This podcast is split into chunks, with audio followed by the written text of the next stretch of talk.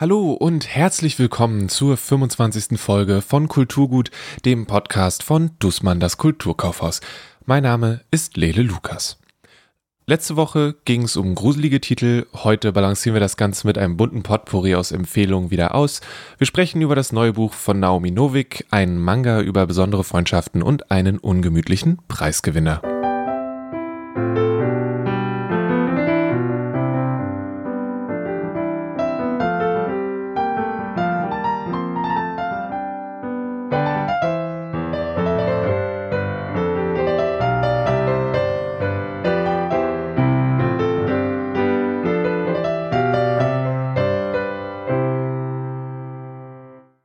Vor ein paar Folgen habe ich davon berichtet, dass das neue Buch von Naomi Novik da ist. Ich habe es noch nicht gelesen, aber Henriette ist vor kurzem fertig geworden und hat mir was zum Buch erzählt. Das Buch heißt A Deadly Education. Du hast die Naomi Novik gelesen, die neue. Das ist richtig. Wir waren beide so ein bisschen vorsichtig vorher. Ist natürlich jetzt nicht der neue Booker-Gewinner, aber das muss es ja auch nicht sein. Und ich und Fantasy, wir stehen sowieso auf einem Kriegsfuß. Deswegen das Beste, was ein Buch machen kann, ist also mich das zu Ende lesen lassen zu wollen. Äh, das klingt jetzt wie eine sehr niedrige Latte, aber das, ähm, das hat wirklich Spaß gemacht. Ja, ein äh, bisschen trashig, aber ziemlich gut. Ich weiß, dass es um Zauberer und Zauberinnen geht und um viel Tod. Worum geht es tatsächlich? Es geht quasi um eine FSK 16 Version von Harry Potter. Ähm, die Schüler werden in eine mehr oder weniger unabhängig agierende ähm, Zaubererschule geschickt, wo es keine Lehrer gibt, ähm, sie aber trotzdem einen Unterrichtsplan erfüllen müssen und äh, währenddessen sich ständig irgendwelchen Monstern gegenübersehen, die versuchen in diese Zaubererschule reinzukommen, um die Schüler aufzuessen, mehr oder weniger. Das heißt, es ist, befindet sich so ein bisschen auf der Schnittstelle zwischen Horror und Fantasy.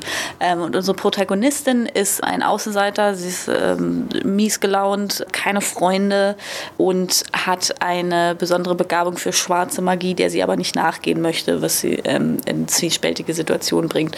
Ähm, und das ist eigentlich so ein bisschen der Reiz davon, also dass es äh, ein bisschen anarchisch ist, ähm, dass es sehr sarkastisch ist, dass die Protagonistin äh, am liebsten alle umbringen würde und das auch machen könnte, wenn sie sich gehen lassen würde.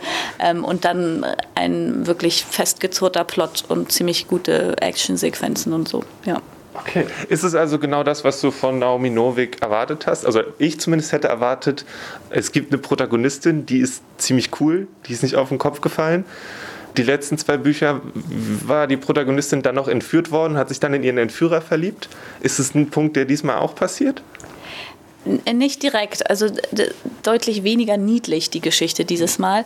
Ähm, es gibt so eine Art äh, Knight in Shining Armor, aber ähm, der ist eigentlich eher ein Problem für die Schule, weil er die ganze Zeit die Schüler rettet ähm, und dadurch kriegen die Monster nichts zu essen und werden immer hungriger und das Problem wird immer größer. Also der Retter hier ähm, ist eigentlich auch so ein bisschen so ein Dummbattel, der alles schlimmer macht die ganze Zeit. Und also da, da gibt es so ganz, ganz feine Andeutungen bezüglich irgendeiner Liebesgeschichte in der Zukunft, aber das ist absolut nicht das Hauptaugenmerk des Buches und viel wichtiger ist eigentlich, wie sie äh, Freundinnen findet und Allianzen bildet und ähm, ja. Ich habe einen guten Freund, den stört es immer, wenn Magiesysteme in Büchern nicht einheitlich sind und sich so nach der Hälfte des Buches heißt es, oh nee, äh, das ist in dem Zauberstab drin, das war schon immer so, wir machen das jetzt anders. Wie ist es da? Ist es ein konsistentes System? Äh, ja, ich glaube schon. Also die Zaubererkraft muss produziert werden. Also du kriegst sie nicht einfach so, du musst dafür was leisten. Und je nachdem, wie reich und beliebt du bist, kriegst du es einfacher oder nicht. Also es, funktioniert so ein bisschen wie Geld, was du dir besorgen musst. Ähm, und also das wird auch kontinuierlich so erzählt. Und dann gibt es, also hat jede Figur quasi eine besondere Begabung, wo, wo es ihr leichter fällt, mitzuarbeiten. Und je nachdem, wie gut die fällt, sozusagen, ähm, kommt man auch besser durch diese Zaubererschule. Aber da, also das ist eigentlich relativ einleuchtend erzählt. Fand. Also mir ist jetzt nichts groß aufgefallen. Okay. Geht es dann auch um diese Dynamik von mehr haben und so weniger haben und so weiter? Äh, absolut, ja. Also die, der ganze Zauberkosmos ist in äh, sogenannte Enklaven aufgeteilt. Das ist quasi eine große Klickengeschichte. Äh, Zauberer, die aus diesen Enklaven kommen, haben einfach mehr Mana, also mehr Zauberei, ähm, und sind besser geschützt und äh, kriegen leichtere Aufgaben und so. Also das ist so eine ganz eindeutige, starke Hierarchie.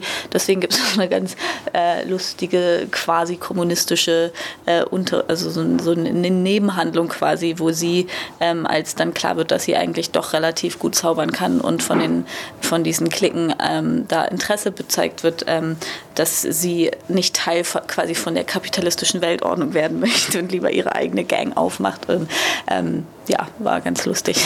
Und das ist, ist es dann ernst zu nehmen oder ist das was, wo du so ein bisschen drüber lächelst und äh, dir die Action zurückwünschst? Nö, das, ähm, das ist alles ziemlich gut eingebunden. Also da fällt jetzt nichts raus. Das, deswegen meinte ich, es ist ziemlich eng zusammengeschnurrt. Also die ganze Geschichte äh, greift schön ineinander und ähm, baut auf, auf, auf äh, vorherigen ähm, Details auf und so. Also es ist wirklich sehr solide Handwerkarbeit, würde ich sagen. Ja. Und jetzt, sobald der zweite Teil rauskommt, schnappst du den sofort oder bist du so, ja, wenn ich dazu komme? Hm, ja, ja, doch, vielleicht. Also es gab einen Cliffhanger. Äh, und je nachdem, ob äh, 2021 auch ähm, zu Eskapismus im gleichen Maße einlädt wie 2020, äh, würde ich schneller lesen wollen, ja. Es sei noch dazu gesagt, dass Henriette mit ihrer Prophezeiung bezüglich des Pulitzer-Preises von ein paar Wochen nicht ganz richtig lag, aber sie hat auf eine Amerikanerin getippt und es ist auch eine geworden. Und so wie das mit Prophezeiung ist, ein Stückchen Wahrheit war da eben mit drin. Und vielleicht läuft es dann beim nächsten Booker Prize ein bisschen besser für Henriette als dieses Jahr.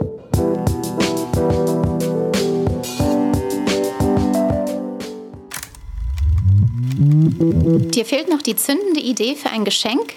Mit der Dussmann-Gutscheinkarte schenkst du garantiert genau das Richtige. Die Gutscheinkarten kannst du vor Ort oder auf kulturkaufhaus.de kaufen und einlösen. Unsere Karten sind übrigens nachhaltig produziert und biologisch abbaubar.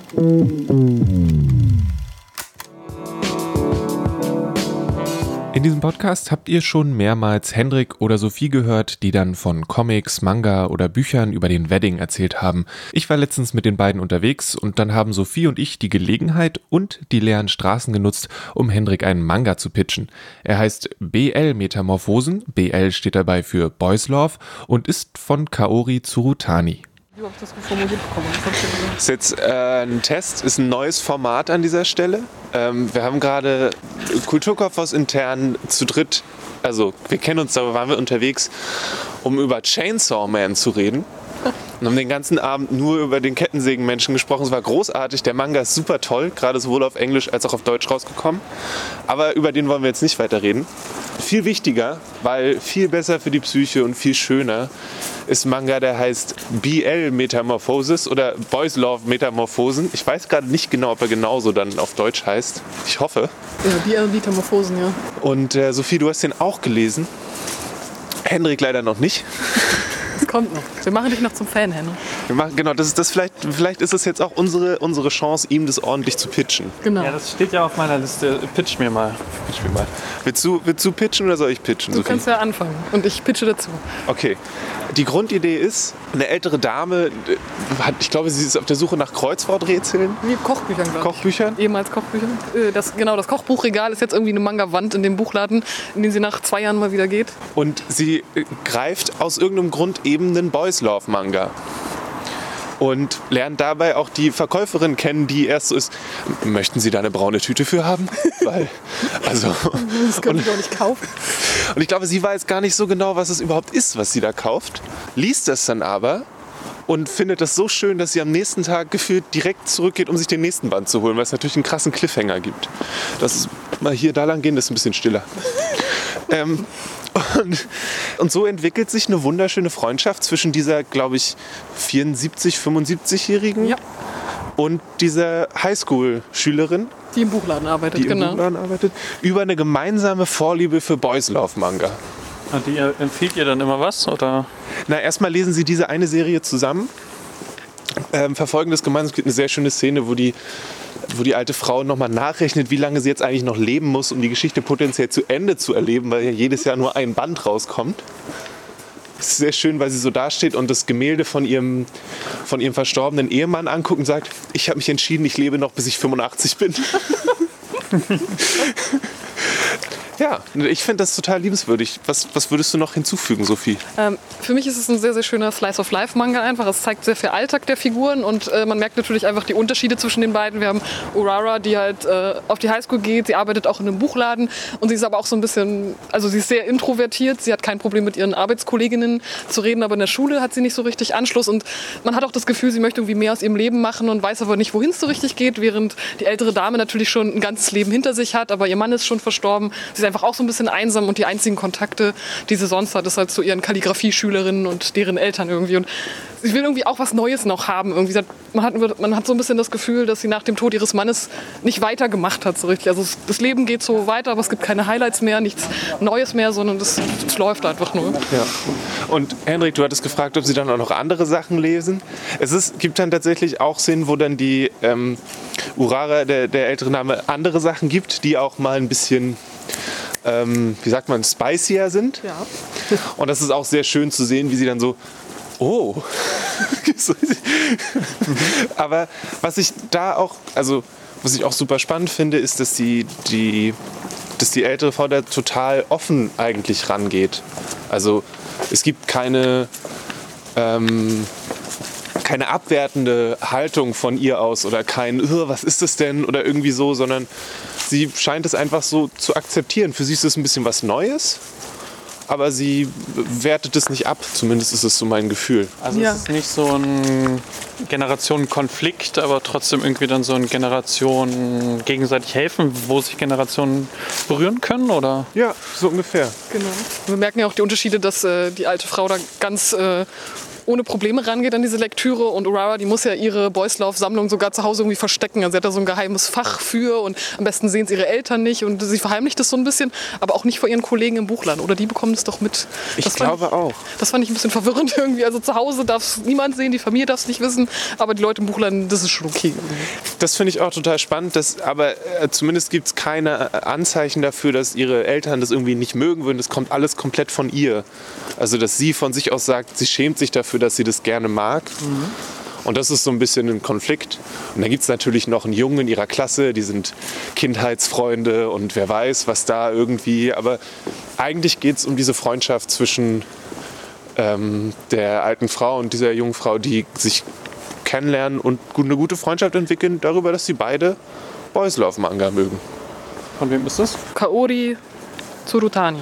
Mich hat es ganz oft irgendwie erwischt, weil ich dachte so, wann habe ich das letzte Mal einen Manga gelesen, wo es ernsthaft um eine wirklich alte Person geht, die nicht Muten Roshi ist.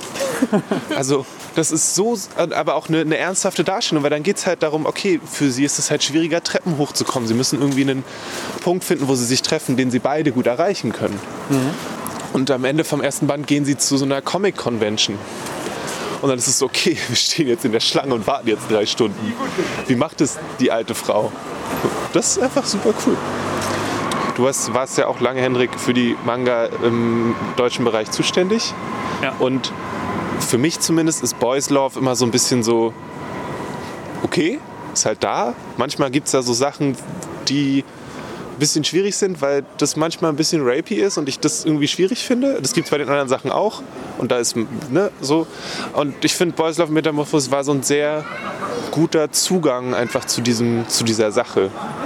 So. Klingt gut. Muss ich mir mal angucken. Ja, ja du hattest jetzt deine Chance. Die Übergabe des. Wieder? ja, natürlich. Brauchst du das jetzt nicht mehr? Eigentlich würde ich mal einen coolen Post dazu auf Instagram machen, aber ich warte auch gerne noch zwei Monate, bis du es gelesen hast, Tammy. Das ist gemein. Nein.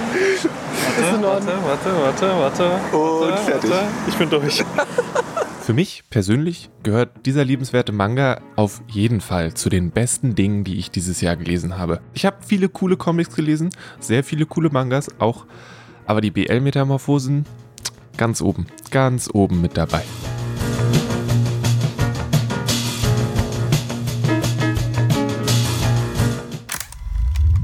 Online shoppen und vor Ort abholen. Such dir jetzt auf kulturkaufhaus.de deine Wunschprodukte aus und lasse dir ganz einfach zur Abholung in unsere Filiale liefern. Das Beste? Du kannst deine Bestellung flexibel während unserer langen Öffnungszeiten abholen. Wir freuen uns auf dich.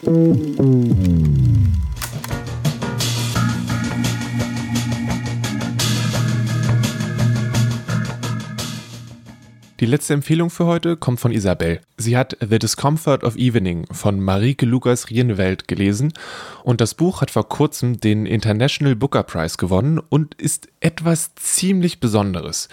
Warum erzählt sie selbst? Vorher möchte ich kurz warnen, es geht im Buch und in der Besprechung um Selbstverletzung, um Tod, Gewalt an Tieren und um sexuelle Handlungen unter Kindern. Wenn das jetzt gerade oder generell nichts für euch ist, dann springt einfach ins nächste Kapitel. Also das, The Discomfort of Evening von Marike Lukas Rinjefeld ähm, ist eine Autorin aus den Niederlanden, die sich als nicht binär versteht äh, darum geht es in dem Buch aber nicht wirklich, aber ich finde es wichtig zu erwähnen, weil das selten in der Buchwelt ist. Außerdem auch schwer auszudrücken in der deutschen Sprache. Das stimmt allerdings. Ja. Autorin. Und was ganz groß drauf steht, ist das Wort Discomfort. Und das war schon so ein Ding, wo wir eben schon im Vorgespräch ganz viel drüber überlegt haben. Aber willst du ganz grob erstmal sagen, worum es geht? Und dann reden wir darum, warum es vielleicht ein ungemütliches Buch ist. Natürlich. Also es geht, es handelt von einem zwölfjährigen Mädchen, das in einer niederländischen kleinen Gemeinde lebt, mit, gemeinsam mit ihren Eltern und drei Geschwistern. Die Eltern sind Kuhbauern, Kuhfarmern. Und ganz zu Beginn stirbt der älteste Bruder, was dazu führt, dass das Mädchen, um das es geht, das ist die zwölfjährige Jas, ähm, sich immer mehr in sich selbst zurückzieht. Das hat einerseits mit dem Verlust des Bruders zu tun, aber auch mit dem Verlust der Liebe der Eltern, die sich immer mehr von ihren Kindern abzuwenden scheinen, sie nicht mehr wirklich berühren, sich nicht darum kümmern, dass sie äh, gewaschen werden, dass sie richtiges Essen bekommen und gleichzeitig wohnt sie in einer Gemeinde, die sehr stark gläubig ist. Das ist so, gibt es in den Niederlanden anscheinend wirklich so eine stark religiöse Gemeinschaft von Kuhbauern oder allgemein Bauern, die mehrmals die Woche in die Kirche gehen müssen und diese Verluste des Glaubens an Gott oder an etwas Gutes spielt auch noch mit rein. Also es ist ein Buch über Verlust und auf einmal in diese Welt geschmissen zu werden, in der man sich mit nichts mehr wohlfühlt. Das führt auch dazu, dass, was sehr wichtig ist in dem Buch, dass die äh, zwölfjährige äh, Jas ihren Anorak nicht mehr auszieht. Ob es jetzt 30 Grad im Sommer sind oder ob es jetzt äh, Minusgrade sind oder ob sie sich schlafen legt, der wird wie so eine verkrustete, nach und nach verkrustete Schutzhülle, den sie um sich zieht. Das klingt ja da schon nicht unbedingt nach positiver Einschlafliteratur, also so, was man so vorm Schlafengehen für gute Träume liest. Aber das ist ja auch nicht alles. Also es macht ja auch noch anders ungemütlich, hast du gesagt. Genau, die ähm, Praktiken, die dieses Mädchen jetzt beginnt, um mit diesem Verlust der Liebe des Bruders klarzukommen, werden sehr grenzwertig. Das eine ist halt die Beschäftigung mit dem Leben und dem Tod, zum Beispiel ihr einer Bruder, der noch am Leben ist, der fängt an, Tiere umzubringen. Das führt bei ihr dazu, dass sie sich über den Tod sehr viele Gedanken macht, noch mal mehr als bei ihrem Bruder, sondern auch versucht, Tiere vor, ihrem, äh, vor diesem Bruder zu retten. Ähm, gleichzeitig macht sie sich auch Gedanken über Sexualität, weil sie das Gefühl hat, ihre Eltern lieben sich auch nicht mehr, sie berühren sich nicht mehr. Äh, und ähm, sie denkt darüber nach, wie Menschen miteinander sexuell funktionieren, aber alles halt aus so einer sehr strengen, religiös aufgezogenen Sicht der Dinge, die halt dazu führen, dass sie unaufgeklärt daran geht, dass auch die Geschwister untereinander Sexualität ausprobieren, ohne zu wissen, dass es Sexualität ist, aber einfach so eine Art der aus, des, des Austestens der Grenzen und der Grenzen der Nähe zueinander, ohne dass sie wissen, was es eigentlich wirklich bedeutet, weil ihnen auf einmal so viel genommen wurde, dass sie versuchen, Ersatzhandlungen auszuüben. So habe ich es persönlich verstanden und gelesen. So experimentiert sie auch in ihrem Körper herum, was nicht nur halt auf diese sexuelle Basis zu beziehen ist. Freud would have a field day with this novel. äh, sondern auch mit ihrem Körper halt einmal in dem Sinne, dass sie diesen Anorak nicht mehr auszieht und dann ähm, möchte sie auch Schmerz spüren, um zu spüren, dass sie am Leben ist. So, also dieser typische Gedanke, der dahinter steckt. Äh, gleichzeitig hat sie ganz starke Bauchschmerzen und kann nicht äh, auf die Toilette gehen. Was dazu führt, dass ihr Vater immer Seife in den After steckt, damit sie anfangen kann, auf die Toilette zu gehen. Was eine alterprobte Tradition sein soll in diesem Dorf, aber es funktioniert nicht wirklich. Es führt nur zu einer anderen komischen Handlung innerhalb dieser Familie. Und das macht dieses Buch zu diesem, was dieser Titel auch sagt, dieses The Discomfort of Evening. Alles ist irgendwie unwohl. Und durch dieses Unwohlsein, das wird halt getriggert durch den, also ganz am Anfang durch den Verlust des Bruders. Mhm. Und ich lese das Buch als eine Art Auseinandersetzung mit dem Tod der auf allen Ebenen stattfindet. Der Tod ist halt nicht nur, du bist traurig und fühlst dich einsam, sondern der Tod führt auch dazu, dass man auf einmal die Dinge und die Menschen um einen herum ganz anders wahrnimmt, weil diese es gibt sehr viele tragische weitere Fälle in der Familie. Die haben eine große Kuhfarm und die, äh, ich glaube, das heißt Mouth and Foot Disease. Das, ich bin mir über den genauen Titel nicht ganz richtig, sicher. Das ist so eine Rinderkrankheit befällt den Hof, das dazu, was dazu führt, dass alle Rinder geschlachtet werden müssen. Aber davor haben sie halt ganz viele schlimme Krankheiten von Sachen fallen ihnen ab, mhm. Terry, also Durchfall und all sowas. Äh, und der Tod kommt auch dadurch wieder in das Leben der Familie zurück. Oberflächlich klingt es wie einfach eine Aneinanderreihung von schlimmen Sachen, mhm. die ja auch sehr platt und auch Platz in einem Horrorbuch hätten. Mhm. So. Aber das ist es nicht. Oder also wie, wie, wie schafft es das Buch trotzdem irgendwie, also wie, warum ist es äh, trotzdem für diesen, für diesen Preis nominiert, hat den gewonnen, wenn es eigentlich nur, also jetzt von mir als Außenstehender sich anhört wie eine Aneinanderreihung von wirklich ekligen, schlimmen Dingen? Also neben diesen Dingen, die natürlich am ehesten im Gedächtnis bleiben, weil sie halt so viele Grenzen überschreiten und auch selten geschrieben werden, ist dieses Denken dieses kleinen Mädchens über den Toten, über all diese Dinge, die aber trotzdem so, äh, wie nennt man das, unschuldig sind in ihrer krassen Art, steht im Vordergrund. Dieses Erleben dieses komischen kleinen Wesens der Welt. Äh, und die Autorin, Autorin schreibt, beschreibt dieses Verstehen der Welt dieses Mädchens sehr, jetzt fehlt mir das deutsche Wort, aber sehr visceral. Hm. Alle, sehr lebendig? Sehr lebendig und alle Wahrnehmungs... alles Mögliche, was wahrgenommen werden kann, wird irgendwie von diesem Kind wahrgenommen. Von halt emotionalen zum physischen, zum psychischen. Und das in diesem Setting dieses Bauernhofs, in diesem Rindermarkt mit diesem religiösen Unterton, weil sie dann versucht, manche Dinge mit so Psalmen sich zu erklären, die dann in einem krassen Kontrast zu dem stehen, was sie auf einmal sieht. Ähm, das führt zu so einer, muss ich, habe ich das Gefühl, so einer sehr, was ich noch nie davor gelesen habe, ein sehr singuläres Auseinandersetzen mit Sterblichkeit, Menschlichkeit, Sexualität. Was Tabu, Tabus bricht, Grenzen überschreitet, aber eben diese Grenzüberschreitungen, die nicht dafür gemacht sind, um Horror oder Ekel in dem äh, in den Rezipierenden auszulösen, sondern ein weiteres Nachdenken darüber, ist es denn wirklich so schlimm? Ist es nicht fast, also natürlich ist das falsche Wort, aber ist es nicht eine Reaktion, die nachvollziehbar ist von diesen Kindern oder von der zwölfjährigen Jas. Ähm, genau. Okay. Das ist eher, es ist halt ein. Es will nicht schocken, das Buch. Man hat nicht das Gefühl, dass diese Aneinanderreihung dazu führen soll, dass du es eklig und schlimm findest, sondern dass man sich mehr Gedanken machen sollte. Hat es für dich funktioniert?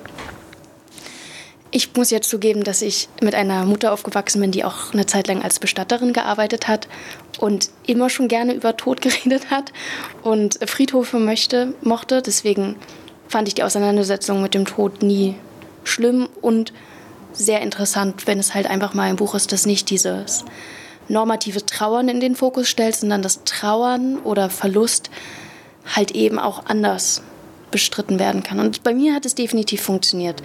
Auch gerade weil das Buch in all diesem tragischen und äh, manchmal obszönen fast schon trotzdem seinen Witz und seine poetische Sprache behält.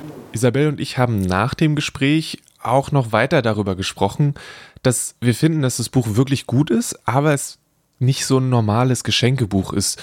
Also, wenn ihr Menschen kennt, von denen ihr ganz genau wisst, dass es für die funktioniert, dann lasst euch nicht aufhalten. Um Himmels Willen. Kommt vorbei, kauft das Buch, bestellt es bei uns. Macht es.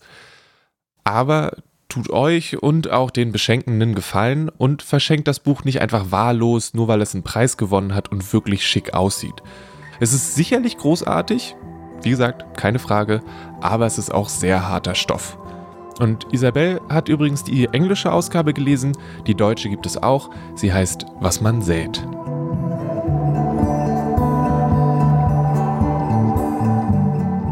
Henriette fand äh, Deadly Education ein wenig trashig, aber sehr, sehr gut. Sophie und ich sind große Fans von BL-Metamorphosen und Isabel fand die Auseinandersetzung mit Trauer und Tod, die The Discomfort of Evening schafft, einzigartig. Wenn ihr, liebe Hörer und Hörerinnen, Interesse an einer persönlichen Empfehlung habt oder noch einen Tipp für Weihnachten oder den Nikolaus braucht, oder den Nikolaus braucht, ich habe gehört, manche Leute haben auch noch Geburtstag dieses Jahr, dann meldet euch bei uns. Schreibt uns bei Instagram an oder schickt eine E-Mail an die neue E-Mail-Adresse, die es seit heute ungefähr 10 Minuten, bevor ich diesen Text geschrieben habe, gibt, die da heißt kulturgut.dussmann.de. Ziemlich cool, oder? Also, schreibt uns E-Mails, ich will wissen, ob das funktioniert. Schreibt uns, wenn ihr Feedback habt, wenn ihr Wünsche habt, wenn ihr eine Empfehlung braucht, wenn ihr einen Tipp habt. Ich nehme alles. Ich freue mich drüber. Aber macht es wenn ihr den Podcast zu Ende gehört habt. Jetzt kommen nämlich erstmal ein paar Neuerscheinungen.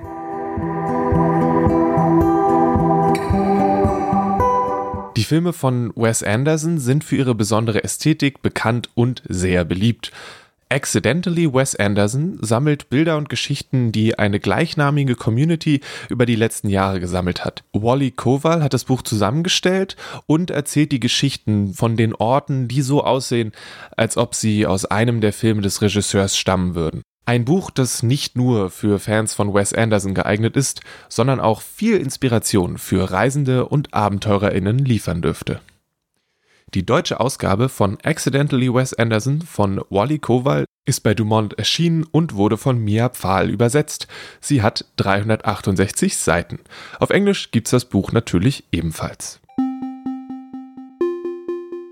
Hinter der Niemand von der Narzissus verbirgt sich Joseph Conrads dritter Roman, der einst als The Children of the Sea und danach unter einem zeitgemäßen, aber rassistischen Titel veröffentlicht wurde. Dahinter befindet sich aber eine Geschichte über das Menschliche in jeder einzelnen Person, gleich ihrer Hautfarbe, Religion oder sozialer Stellung. Und deshalb hat Mirko Bonne in einer neuen Übersetzung den Versuch gewagt, das Buch einer heutigen Leserschaft zugänglich zu machen.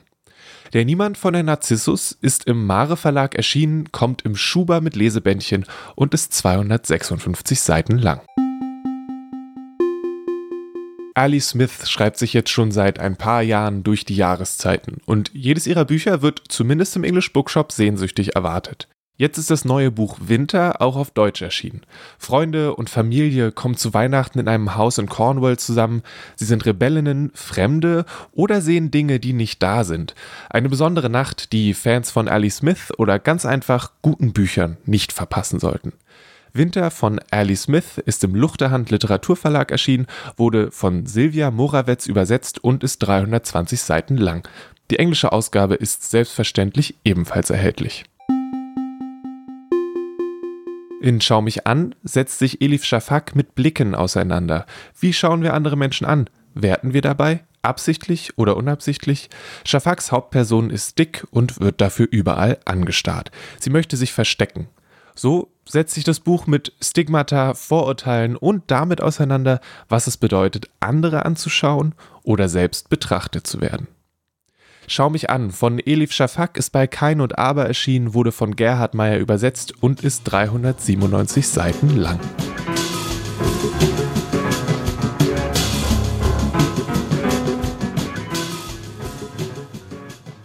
Kulturgut wird von mir, Lele Lukas, produziert. Das Skript für diese Folge wurde vom neuen Album von Seamus Fogarty und von einem alten Album von Waxahachie begleitet. Die Werbespots hat Steffi Gladisch eingesprochen. Dank an Henriette und Isabel für die Empfehlung und an Sophie und Hendrik für den Spaziergang und natürlich auch für das Gespräch über die BL-Metamorphosen. Die Intro- und Outro-Musik von Kulturgut hat Paul Hankinson komponiert und eingespielt. Das Logo wurde von Rahel Süßkind illustriert. Ich wünsche euch ein gutes Wochenende, eine wundervolle Woche, wann auch immer ihr das Ding hört. Genießt es, lasst euch nicht ärgern, bleibt gesund und tragt eure Maske, wenn ihr rausgeht. Bis zum nächsten Mal.